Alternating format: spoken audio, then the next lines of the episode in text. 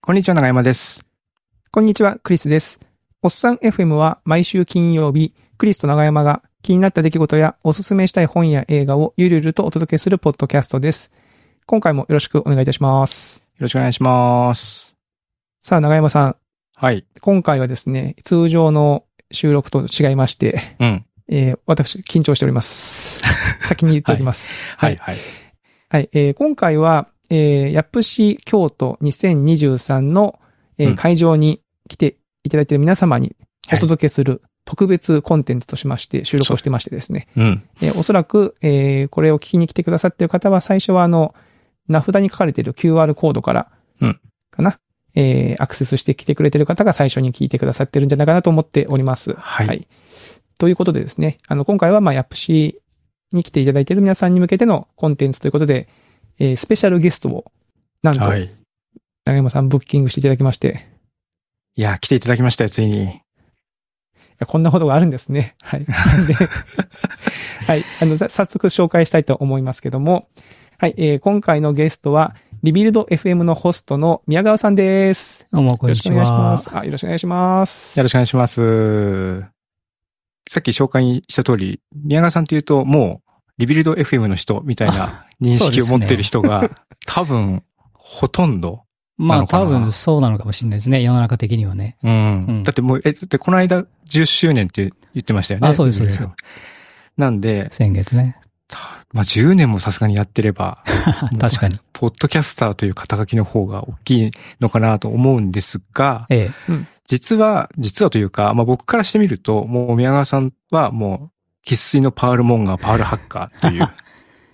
そうですかねも。そそうね。最初の接点がそこだったので、うんうん。まあ基本的にはそういうふうなイメージっていうのが圧倒的に強い。ということで、はい。えーこのヤップシーっていうのが、まあ、今はヤップシー京都とか、いろんな、えっ、と、地域の名前がついてるんですけども、えー昔、その前身、前身って言ったらいいのかなまあ前身ですかね。ヤップシーアジア、アジア東京って形で、えー開催されてたのが、えーまあ実はその宮川さんえーを割と中心にえー開催されたイベントだったということで、まあ今回はその辺の、まあ、リビルドの話ではなく、リビルドの宮川さんではなくて、そのパールハッカーとしての宮川さんみたいな形でちょっとお話が聞けたらなというふうに思っていると。はい。ぜひ。ただ、あの、最初にお断りしておきますけど、これもう15年以上前の話なんで、 そうですね。多分、覚えてないはい。。ことが多いと思いますす。だから、話してて、それちげえよって思う方もいるかもしれないですけど、一応ご容赦くださいということで。そうですね。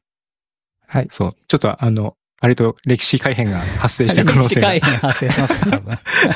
ちげえよっていう方はな可能んか性があるんですねけ、どお便りなりツイッターでちょっとそういうことですあそうですね言っていそうたですだねくちょとっと、ねツッコミ募集ですね。はい。確かに。はい。で、多分、僕、えっと、ヤプシアジア東京って形でやったのが、2006年が一番最初でしたっけう。そうみたいですね。ですよねさ。っき調べましたけど。ええ。はい。で、その前は多分、僕が、えっと、パールのコミュニティと接したのが、その渋谷 PM っていう、渋谷パールモンガーズっていうそのコミュニティのイベントはい。に通うようになって、なったっていうのがまずあったんですね。そうですね。これが、えっと、確か、宮川さんが、えっと、発起、発起人というか、ファウンダーというか、だと思いますね。はい。これもさっき一応ウェブで調べてみたんですけど、うん。一応その、発起イベントというか、最初のイベントが2003年の1月31日ってああ。なってたんで、ええ。 20年前で すかね。本当だうん20年前やばいですね、20年前っていうのが。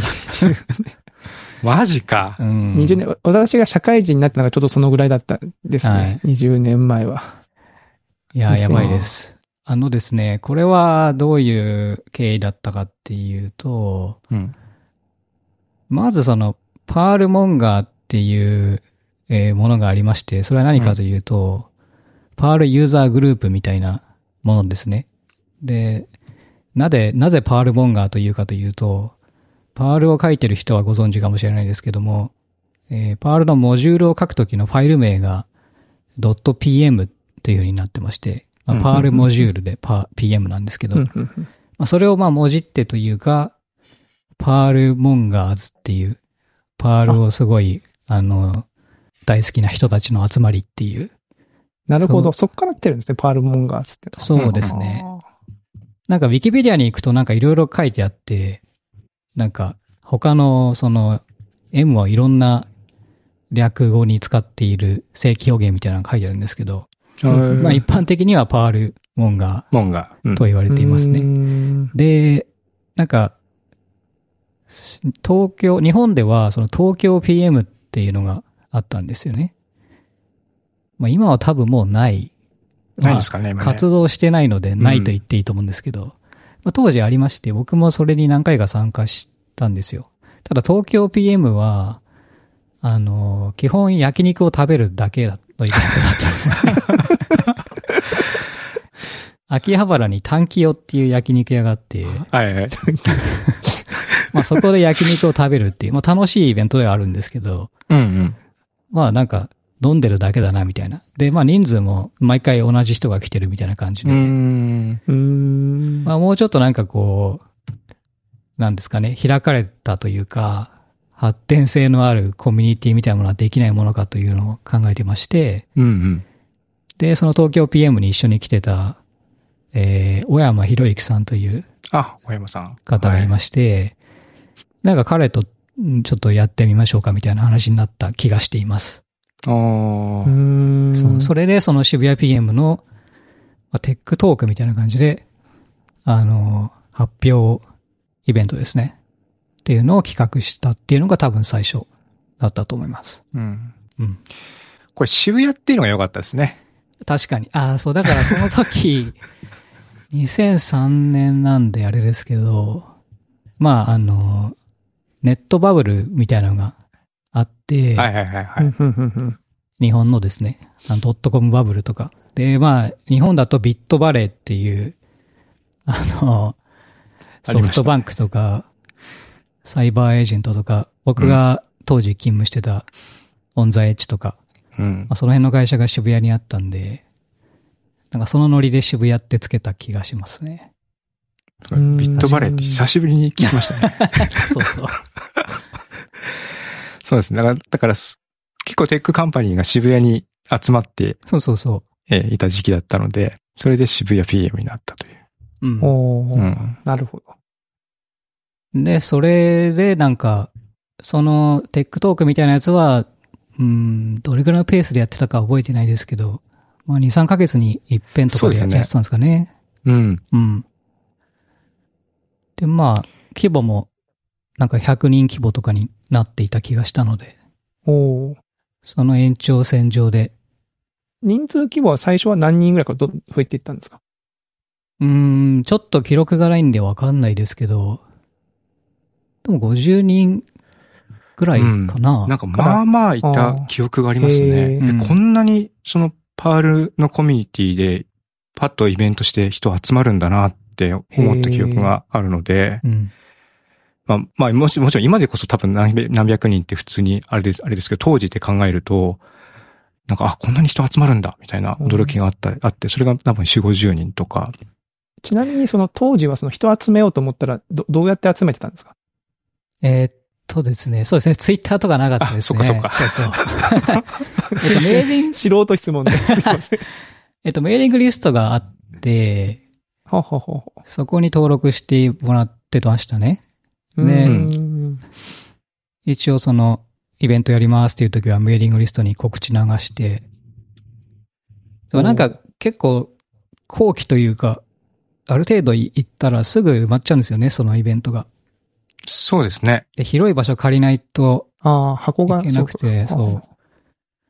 そう最初はオリンピック青年会館。何でしたっけ そうそう。オリンピック青年会か。えっとあれ代々木かなんかにあるそうですね、代々木にある、うん。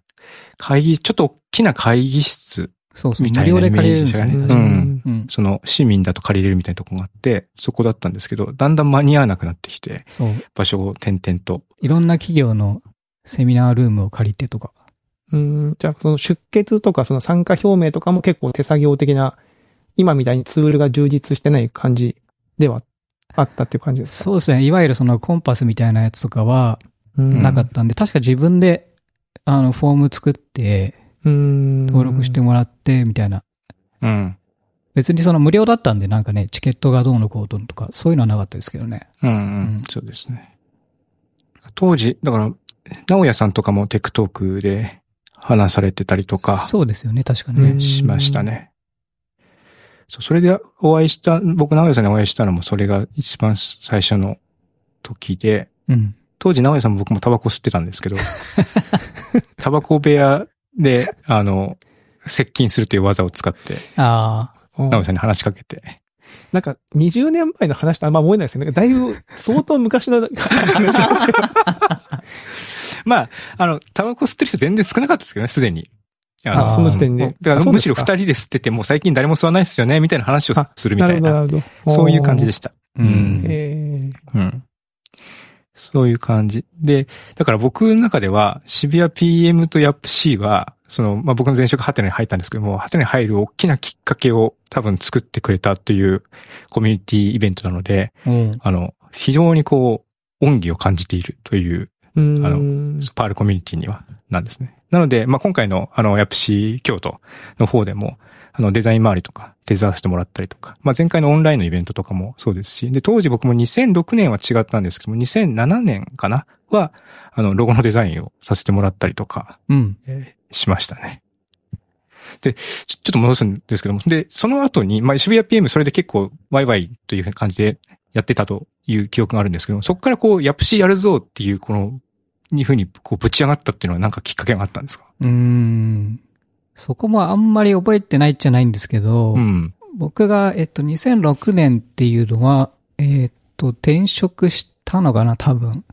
もともとオンザイチって会社にいたんですけど、はいえっと、シックスアパートっていうアメリカの会社の日本支社うにん。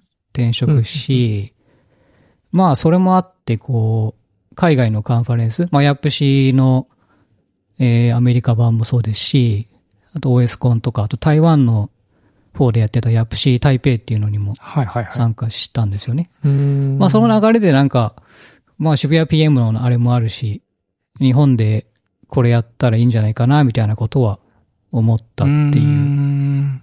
ような気がします。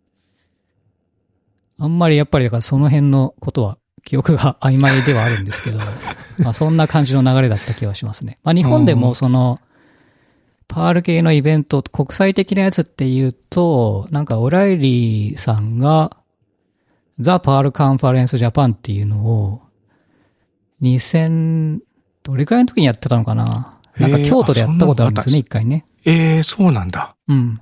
うん。で、僕その時は、いあの、スピーカーで出て出てるんですよ。ええでも、その後はなくて、あと、それと並行して、あの、LL イベントって、LL ウィークエンドみたいな、なんか、ありました。そうだそうだ。そういうのがあったんですよ LL ウィねー。クエンド。そう、ライトリンクランゲッジの LL ですね。そう、ライトウェイトランゲージウィライトウェイトークエンドというかうん。そう、なんか、パールとか Ruby とか、うん。はいはいはい。 Python とか、そういう、まあ、スクリプティング言語的なやつの、なんか集まりうん。で、まがああ、って、そうですね。その言語問わず、スクリプティング言語で、まあそれこそ、えー、Ruby の松本さんとかも参加するようなうんイベントをがが数回開催されて、それは結構盛り上がってましたね。当時だから Web アプリケーションを書く人も、まあ業務で使う人も、スクリプト言語結構活用してる人が多くて、それで盛り、結構な人数参加されてたイメージありますね。まあなんか、それは、多分だけど、Ruby とか PHP とか Perl とか単体でイベントやるとそんな埋まるかどうかわかんあなあー、いけなるど、ほど、なるほど。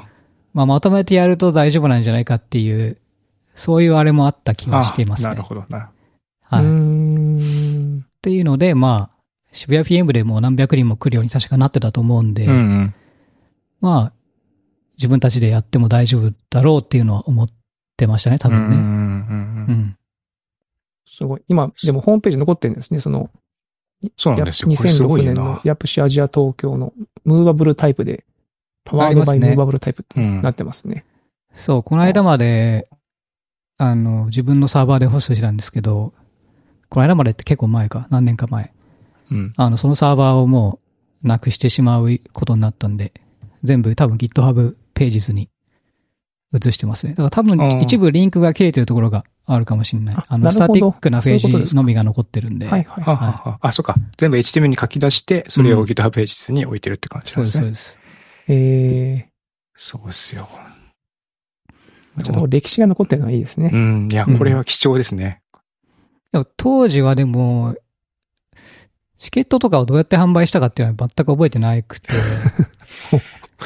多分なんかピアとか、そうですねローソンチケットとかを使った覚えがありますね。ロローソーソンンチケットだった気がする。僕ね、多多分ね、えー、そう僕なヤんだプシーのチケットを買ったのが初めての、その、ローソン、そのチケットかなんかうんの、は体験だったのを覚えてるから、あ、そう、え、そうですね逆にローソンチケットで売れるもんなんですか、売れるんだ。なるほど。僕は全くや関わってないんで、小山さんか誰かがやってくれたと思うんですけど、へえ。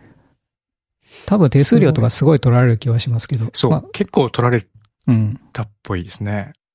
すごいですね。なんか、いろんなサービスの、 なかった頃の話をする聞くと、すごい、 便利な時代になったなと思いますね。おーうん、そうそう。で、2008年に、あの、ヤップシーのカンファレンス自体のサイトを、なんか、世界のヤップシーで使ってるアクトっていうシステムがあって、ほうほうほうそれに変えたんですよね。で、それを使うと、あの、ペイパルで決済ができるんで、うん。おあー確かに2008年のページはパワードバイアクトになってますね。そうです、そうです下。の、下のフッターに書いてました。あ、本当だ。なんか、ペイパルのサポートは、あの、なくて、アクトの作者の、がパリに住んでるんですけど、そこに行って、あの、ペイパルのサポートを自分で入れるっていう、そういうことをやりましたね。えななんかヨーロッパでほ主に使われてて、ペイパルってあんまりヨーロッパ使われてないから、うんうんうん。ペイパルのサポートはなんか、あるけどテスト試してないからわかんないみたいな話だったんで、僕が自分で行ってそれをインテグレートするっていうい。言ってっていうのは物理的にいたってことですか物理的に行きましたね。一週間ぐらい。えーうんええー、すげえな、それ。意外と僕はね今ちょっと何を見てるかっていうと、ハテナってヤプシのスポンサーになったのでいつなんだろうなと思って見てました。けど意外とやってないんだな。あのーそれで言うと、2007年は、そのスポンサーではないんですけども、その、まあ、前のし代表だった近藤さはんい。とか、えー今にもいらっしゃる大西さんとかはい。は、えっと、スタッフというかなんかね、録収録スタッフしてました。収録、うん。あの収録スタ当ッフ時してたんですかなんかね、ほうほうやハテナ、まあ、近藤さんだけこう記録好きというかあ、もともとカメラとかさカれてメたラんでね、ややられてますもんね。うん。で、ポッドキャストとかもその会社でやってたんですよね。会議を録音してやってた。公開するみたいはな。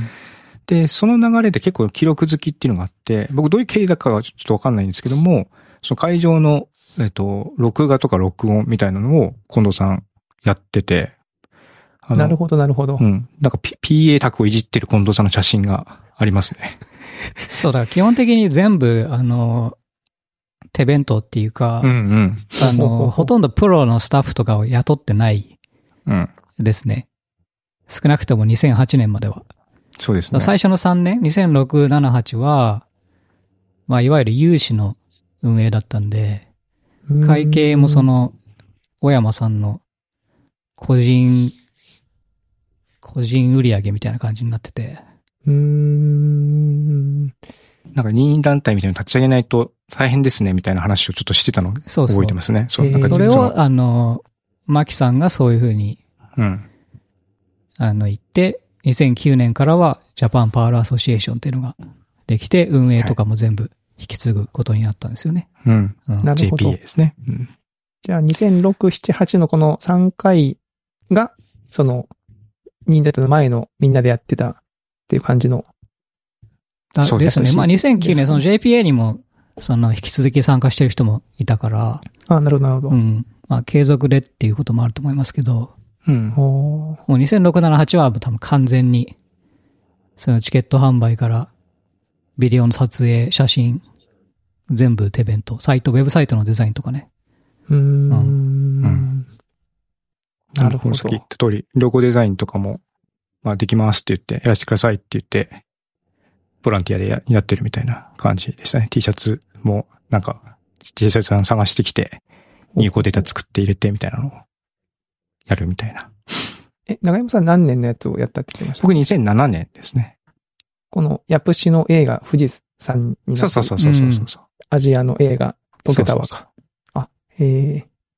歴史です、ね。 2006年は上野小屋さんがやってそう、紙の小屋さんですね。うん。おー懐かしい、懐かしさが出て出てくるな。あ、でも2008年のロゴは2007年と同じだな。あ、本当だ。使い回されている。で、ゲストも結構海外から、いいきなり多分2006年の時で、えっ、と、ラリーボルフが来日してたんでしたっけそうですね。多分2006年はすごい、第1回にしてめちゃくちゃゲストが、そうですよね。うんなんかラリー・ウォールとかうんダミアン・コンウェイとかうん来てた気がしますね。えそれも皆さんがこう個別に出演交渉というか、そうですね。をしてという感じか、うんあ、なるほど。個別にしたと思います。オードリー・タンも。うんあ。あ、オードリー・タンさん。うんオートリー・タンも多分最初の頃何年もずっと出てくれてたと思いますね。うんうん。いやー、当時、これ見るとすごいな。そうそうたるインメグツリッシュセッションがいくつかある。すごい。あの、同時通訳とかもなかったんで、どうしてたか覚えてないですけど、みんな頑張って聞いてたんですかね、英語で。スライドは事前に日本語を訳して、あの、英語と日本語平均にしてたりとか、ほうほうほうほうしましたけど。音声はみんな気合で英語を聞くっていう感じだったと思います。ああ、そうでいや、した、そね。う、で今、セッションを見ると本当に英語のセッションが半分ぐらいありますね。確かねこれうに、んそうかも。めちゃめちゃ、すごい、すごいな。うん僕全然わかんなかった。面ね、白い今はね、、あの、あ今というか、だから、マキさんが引き継いで JPA になってから、ヤップシーエイジアがさらに、ビルダーズコンっていう風にはい発展していっビて、まあ、規模も大きくなると同時に、その、同時通訳とかも入ってますからね。なるそうなんほどですよ。。同時通訳の、あの、機材を入り口で貸していただいて、耳に当てて、うん。そう、ちゃんと技術、こ技術用語とかもきちんとこう、訳して分くれかるった状態で、うん、ちゃんと話してくれて、すごい、同時通訳の人めっちゃすごいな、みたいな。うん、すごいですよ。なんか、Ruby on Rails はちゃんと Ruby on Rails で言ってくれるみたいな。ああ、なるほど、なるほど。 Ruby 会議とかでも、多分同じところを使ってると思うんですけど、同時通訳の会社。うん。うん。うーん。これ、直哉さんがハテナブックマークの裏側を喋ってますね、2006年。 インサ本イ当ドだハテナブックマークスバックエンドって書いてる。モードパール2にマイグレーションした っていうのが書いてありますねう。ん。歴史を感じますね。歴史を感じますね、めちゃめちゃ。え、そうこれは参加者全部で何何人ぐらいっておっしゃってましたっけこの、2006年の、どうなんだろこれ何人ぐらい参加したんですか ?2006 年。う。え多分300、400、500おーぐらいだと思いますね。ああこれは懇親会的なものはあったんですかその、りました。あ。これ、蒲田ありましたね。うのん。 PIO ってところでやったんですけど、 P 外をかまった。うんなんか、すげえ変な形の建物で、なんていうのかな。三角形なんですよ、確か建物がう。んうんうんうん。そほうほうう。特徴的な建築なんですよね。う。そう。で、そっから歩いてすぐのとこに、ニーハオっていう餃子の店があ って、はいはい。そこを貸し切りで借りて、やった気がしますね。そう。本当に街の中華屋さんみたいな。そう。おうあれ、あれ、マキさんいや、、なんか、ちゃんだっけえっ、とね、多分、赤殿さんじゃないかな。あーまだから、スタッフの中に、その辺に詳しい人がいて、片野さんか。一応、Google マップで検索すると一応、ニーハオあ出てき3ます件ぐらい出てあきますそう、ニーハオね、これ3店舗くらいあるんですよねあ、。そうなんだ。高く 経営して確か別、別館とかだったと思うけど。別館の方ですか。あの、一昨と年全然関係ないんですけど、あの、日本に帰国した時に、こう、2週間隔離しなきゃいけない時期があはいったんはですいよはね。い。はいそう、その時、蒲田に、あの、ホテルっていうか、Airbnb みたいなやつ借りてて、うんうん。そほうほうほう、その時に出歩いたら、こう、PIO とか、ニーハオとかあっておー懐かしいと思いま した。う聖地巡礼を。聖地ですね。 地巡礼ですね。ままさかニーハーの方えーもね、まこだんやなってるんだ。やってらっしゃいますよ。美味しそうだし。日本のね、居酒屋とかで、あの、懇親会やるとね、このベジタリアン用のメニューを用意するのが結構しんどいっていうあーあまあ今、今はもっとマシかもしれないですけど、20年前ですからね。あ、確かに。そあ、当時はベジタリアン、う。うん、いましたえねー。あのあー海外からの参加者は特に。そうかんはいはいうんはいまなあるほ多ど。くはないですけど、まあ用意しないといけないんで。えー、なんか、ララリオールが何かアレルギうん、あった気がしますね。まあ結構ダイエタリーに制限がある人は、まあ、少なからずいるんで。ーそうですよね。うん。でもと当時結構確かにそれをなんか、あ、こういうのもきちんと気をつかないといかんだなっていうのを思った記憶ありますね。うん。え、このニーハオのその懇親会っていうのは、運営側の皆さんの懇親会みたいな。いや、全員ですね。あ、全員ですかうん。希望者で。だどかうらもだったうかなすでごもい、、あの、そう。懇親会は、その500人とか入んないじゃないですか。はいお店にはいはいだから別でチケット売ってた気がします。ああ、一応チケットを。うん。今、今もそうですよね。今もっていうか、最近のそうでイすねベントもね。うん。懇親会は別チケットっていう、まあ参加できないって方ももちろんいらっしゃるから、うん。うん。出血のためにその辺は、やってるケースが多いと思うんですけコロど。ナコロナでだいぶ失われたワイワイガヤガヤみたいな感じが、だったんでしょうね、きっとね。そうですね。めもうめちゃめちゃわちゃわちゃ してて。しかも確そのぎょ餃子の見え、みす 餃子のお店の座敷とこにこうラリーボルトを、ラリーボルトオールドリータンが座ってるみたい な、もう謎、謎な、謎な光景があって、ありましなたん。だここみたいな気持ちになりましたけどね。へえいや、いいですね、これは。ううーんん。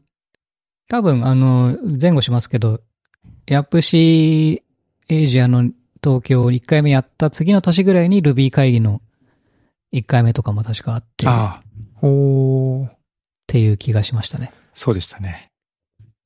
じゃあもう、こう、そういうイベントだったり、コミュニティがどんどん立ち上がって大きくなっていくみたいなう。うんん。感じの。そうですね。黎明期というところ。Ruby 会議も僕なんか二次会のセットアップやった気がする。 懇親会多分ですけど、僕ね、多分そういう、なんでしょう、コミュニティ界隈の熱気とかが多分、なんでしょう、インターネットとかいろんなものを通じて雑誌とか、その IT 系の雑誌とか情報とかで、SI だった私にも届いてまして、多分、ハテナに転職する、ちょっとしたこう、きっかけというか、なんか面白そうだなっていう、なんかそういうのに、あ、あったような気がしますね。なんか、の。うんなんか面白そうなことが起きてるな、世間ではって思ってた気がします。世間では。 え宮川さん、その、ヤプシ、たびたびと開催されてますけど、なんか印象に残ってる回とかあったりするんですかうーん、そうですね。印象に残ってる。まあなんか、東京工業大学、東工大のあはいはいはい大。岡山キャンパスで何回か開催されたと思うんですけど、あそこはすごい場所良くて、うん。駅前にバーンってもあるし、こう、そのホールから外がすぐ行けるんで、なんか芝生のとこはいで、はい。そうそうそうですねな。んか餃子食べるっていうイベントが毎回行われてたりとか、そこも餃子なんですね。餃子、な ぜか餃子がついてくる。あれは環境は良かったですよね。ハブが併設されてるんじゃないでしたっけあー あれは、えっ、と、慶応じゃないあ、あ慶れ応ですの、あ、慶応か。慶応の方だ。慶応の日吉。東工大はそうですね。そうそう。餃子の方だ。やっぱ大学でやると大学って基本的にはオープンなんで、なんか、うーんこう。自由度があるというか、うん外の人も、まあ入ってくれ、これますしね、普通にね。うんうんうん。なんか外で食べたりとか。なんか良かったなっていう気はしますね。うん。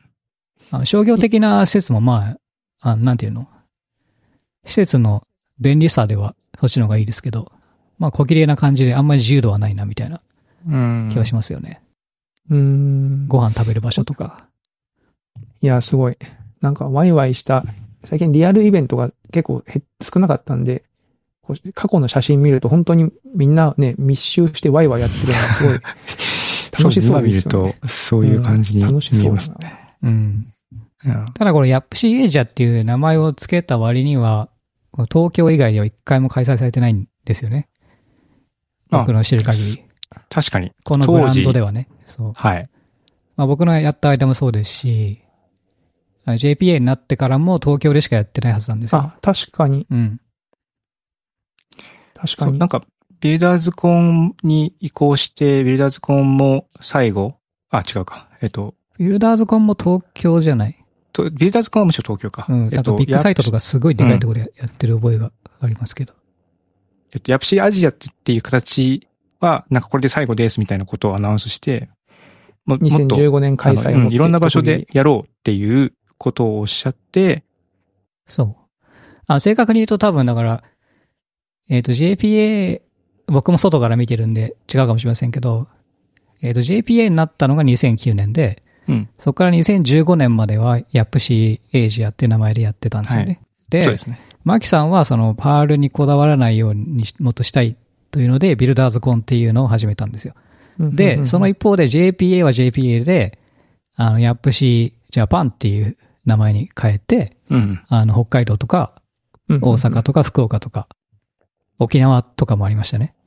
確か。あ、そうですね。沖縄もやりましたね。そう、そういう風になったという風に。うん。うん。まあ、文系したわけじゃないですけど、そういう風になったっていう。うん。どっちうーなんん。で、ジャパンって名前になってから、結構地方の開催が増えて、そうですね。うん。今のスタイルになってきた。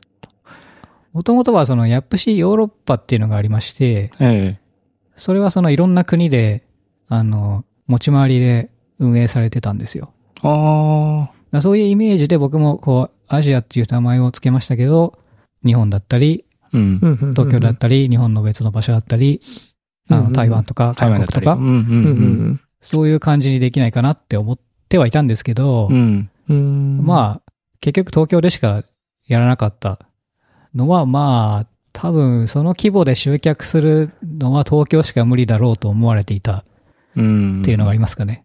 うん。うん。そうか。なるほど。なかなまあか地方でそのキャパを受け止めるっていう、うん。その、組織とか、ノウハウとかもなかなかなかったってのもあるんですかうね。ん。まあ今はでも Ruby 会議とかも毎年そうですね。違う場所で。でやってますし、あの、勢いがあれば別の場所から来るっていう人も多いと思いますからね。 うん。うん。これそれはそそれの、でヤプシ、ヤプシってイベントを立ち上げようと思うと、これ誰かに許可がいるんですかそこは、なかなか面白いポイントですけど、ヤップシーっていうのは、僕は許可を取った覚えはないですね。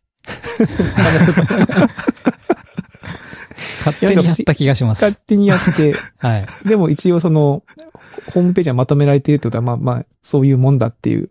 どうなのかことなんなでしょうね許可取ったのかなちょっと覚えがないですけど、一応で当時はですね、や、やっとアナザーソサイティという、なんか、あの、ノンプロフィットの団体、非営利団体がありまして、えそこがその、アメリカのヤップシーとかの運営をしてたんですよね。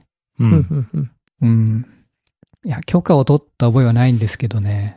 なんかあの、テッ、テッド。テッドってなんかその辺厳しいみたいな話を昔ちらっと聞いたことがあったような気がしあて。そうあの、テデックスってね、あの、地方イベントみたいなやつそうやそうそうそうってますけど、あれはつうんあ僕もちょっとちらっと噛んだことあるんですけど、めちゃめちゃレギュレーション、分厚いレギュレーションがあって、それに全部す、あの、合わせろっていうのはうんうんうん。あるんですよね。うん。まあでも、ヤップシーはそういう感じでもないっていう。まあそのうん、エンジニアコミュニティが盛り上がればってそう、いう感ゆじですかね、唯一なんかそのパール、あ、ロゴのモチーフにラクダを使うときに、オそうですラねイリーに、えっと、問い合わせをしたみたいなのはメーリングリストでちょっと見たんですけども、うん。あの、トレードマークがあるんですよね。ラクダは別にパール、パールプログラミングの団体が持ってるわけではなくて、そうか。うんラリーボールではなくて、えっ、と、オライリーがプログラミングパールの方を出すときの表紙がラクダなんで、まあ、なラるほクどダ。っていうのはオライリーの持ち物なんですよね。うん。なるほど、なるほど。なので、一応許可をもらえばいいという感じだった気がすう。る。うんん、うん、うん。でも最近はまあラクダを使う必要もなく、あの、パール本家のロゴは、えーっと、玉ねぎかな、そうですね。オニオンになってますうんね。使ってたりとか、コミュニティだとあの、恐竜をうんうんうんのロゴを使ってることが多いので、まああんまり問題は発生しない気がしますけどね。うんうん。まあそれで言うと、あの、ヤップシーっていうのは、こう話が長くなってますけど、Yet Another Pearl Conference っていうのをあ略、で、そうそう、その話だ。そう、その 話を。なんでしなけ Yet れば Another かっていうと、もともと The Pearl Conference っていうのがあったんですよね。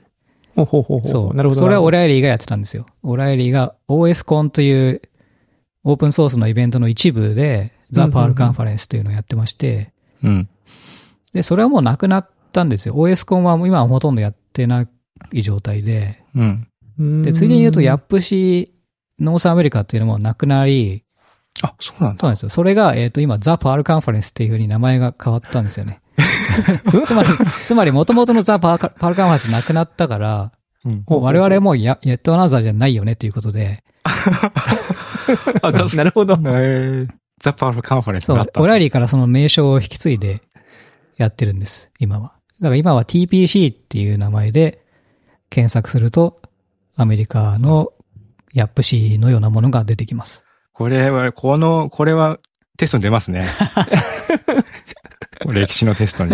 出ますね。この TPC はどっちの TPC だみたいそう ね。まあ日本ぐらいですよ。だからヤップシーっていうのが残ってるというのは、そういう意味では。うんで、そのザ・パなーるほルど、ザ・パールカンファレンスに対して、イエトナザーなカンファレンスですよっていうのがう、ん最初の、えーそのヤプシーそうです、そうです。ことだったんですね。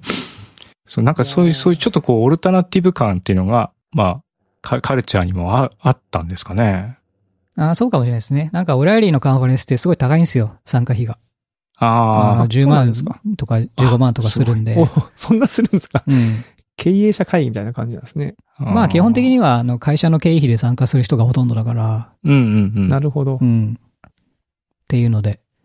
それに対して、まあチケットも安価だし、会場もそのホテルとかじゃなくて、こう大学のキャンパスとうんうんうんか、はいはいはい。そういう草の根っぽい動きっていうのは、まあ当時、ヤップシーのアメリカに関してもありましたよね。だからまうんあ、最初のヤップシーエイジアの初期もそんなイメージがあるかもしれないですね。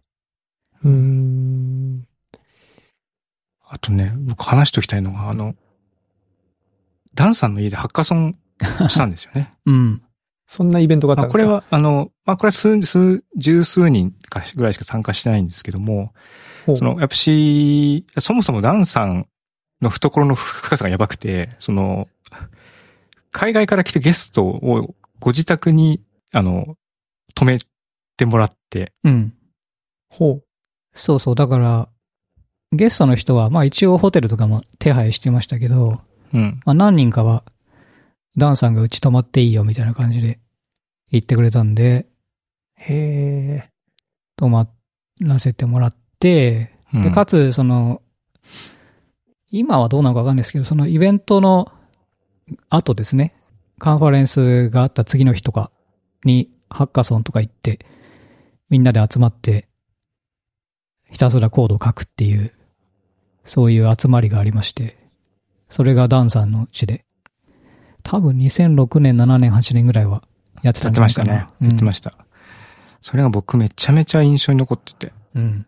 うん。ダンさんちすげえ広いっていうのもすげえビビったんですけど も、そこにパワールハッカー、その海外の、それこそさっき言ったオードリータンとかも来てて、で、みんなで行動もバチバチ書いてやってるみたいな。そう。あれは結構異様な雰囲気でしたよね。そうなんですよね。最近こう、ハッカソンっていうと、まあ企業イベントとかあうんうんでやることが多くて、まあ日本もそうだと思うし、アメリカでもそうなんですけど、まあなんか商業的というか、まあそれはそれで否定するものではないですけど、なんかチームを作って行動を書いて、なんかね、ファウンダーにプレゼンしましょうみたいな、うん。うんうん。まあそういう感じのハッカソンが結構多いと思うんですよね。うん。で、まあ僕らがやってた時のハッカソンはもっとなんか、なんですかね、コミュニティドリブンというか、うん。まあ好きなもんをみんなでひたすら書くみたいなうん。うーん。感じありましたね。そ、その場で書いて、見せ合って、うんうん。いいねとか、こうしたらみたいな話をずっとしてるみたいな感じで。そうね。まあ別に商品とか発表とかなく。うんう。んそう、プレゼンとかがあるわけでもないんだけども、ただみんなで黙々とコードを書いてて、ただそのなんか熱量がすごいっていう感じで、な僕はその当時、あコード書くというよりも、そこでまあ僕は逆にデザインデザインとかローデザインとかもそこでしたりとか、一緒にさせてもらったんですけど、まあ面白かったですね。それが一つでも。もそうんう面白そう。なんか、全然その場の雰囲気が 言ってないから、あの、想像でしかないですけど。うん。へまあ今もそうですけど、まあ、オープンソースの活動をしてる人がほとんどだったんで、それ、そこも面白いところですよね。まあだから参加してる人のうち、スピーカーのうちのほとんどが、まあ、自分で書いたコードとかの紹介をすることが多くて、うんう。うんんでみんなオープンソースで公開してるんで、で、そのハッカソンでみんなそれをより良いものにしていったりとかうん、うん。うんそういう感じが多いですかね。そうですね。そこうんでさらに新しいプロジェクトが立ち上がったりとか。うんううんんこれちなみにその、さっきのザ・パールカンファレンスの Yet Another でヤプシだって話でしたけど、その当時は、パールのコミュニティとかそのカンファレンスが、その、いわゆる、なんでしょうね、エンジニアリングのその言語の中のコミュニティでも大きかったってことなんですかうん。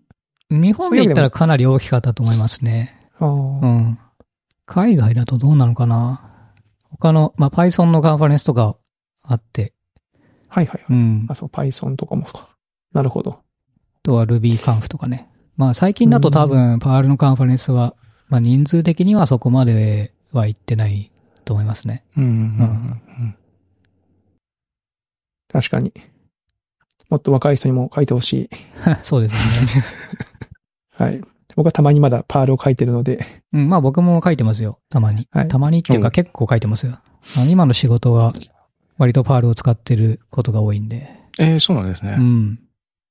えークリスさんも Web アプリケーション書くとき、パールですもんね。僕ね、パールと、ああんまりこう、新しいやつを、は、インインフラ周りの AWS は新しいの使ってますけど、言語はパールを書いていて、この間あの、近藤さんと、なんか二人して別々に同じようなものを作ってたっていうことが、笑い話であって、あの、趣味プロダクト、ダクトみたいなやつで。で、僕はパール使ってたんですけど、近藤さんは PHP の最新フレームワークを使ってて、あ近藤さんそっち使ってないですかみたいな感じになって。いや、僕もちょっといろいろとアップデートしなきゃなとは思いましたけど。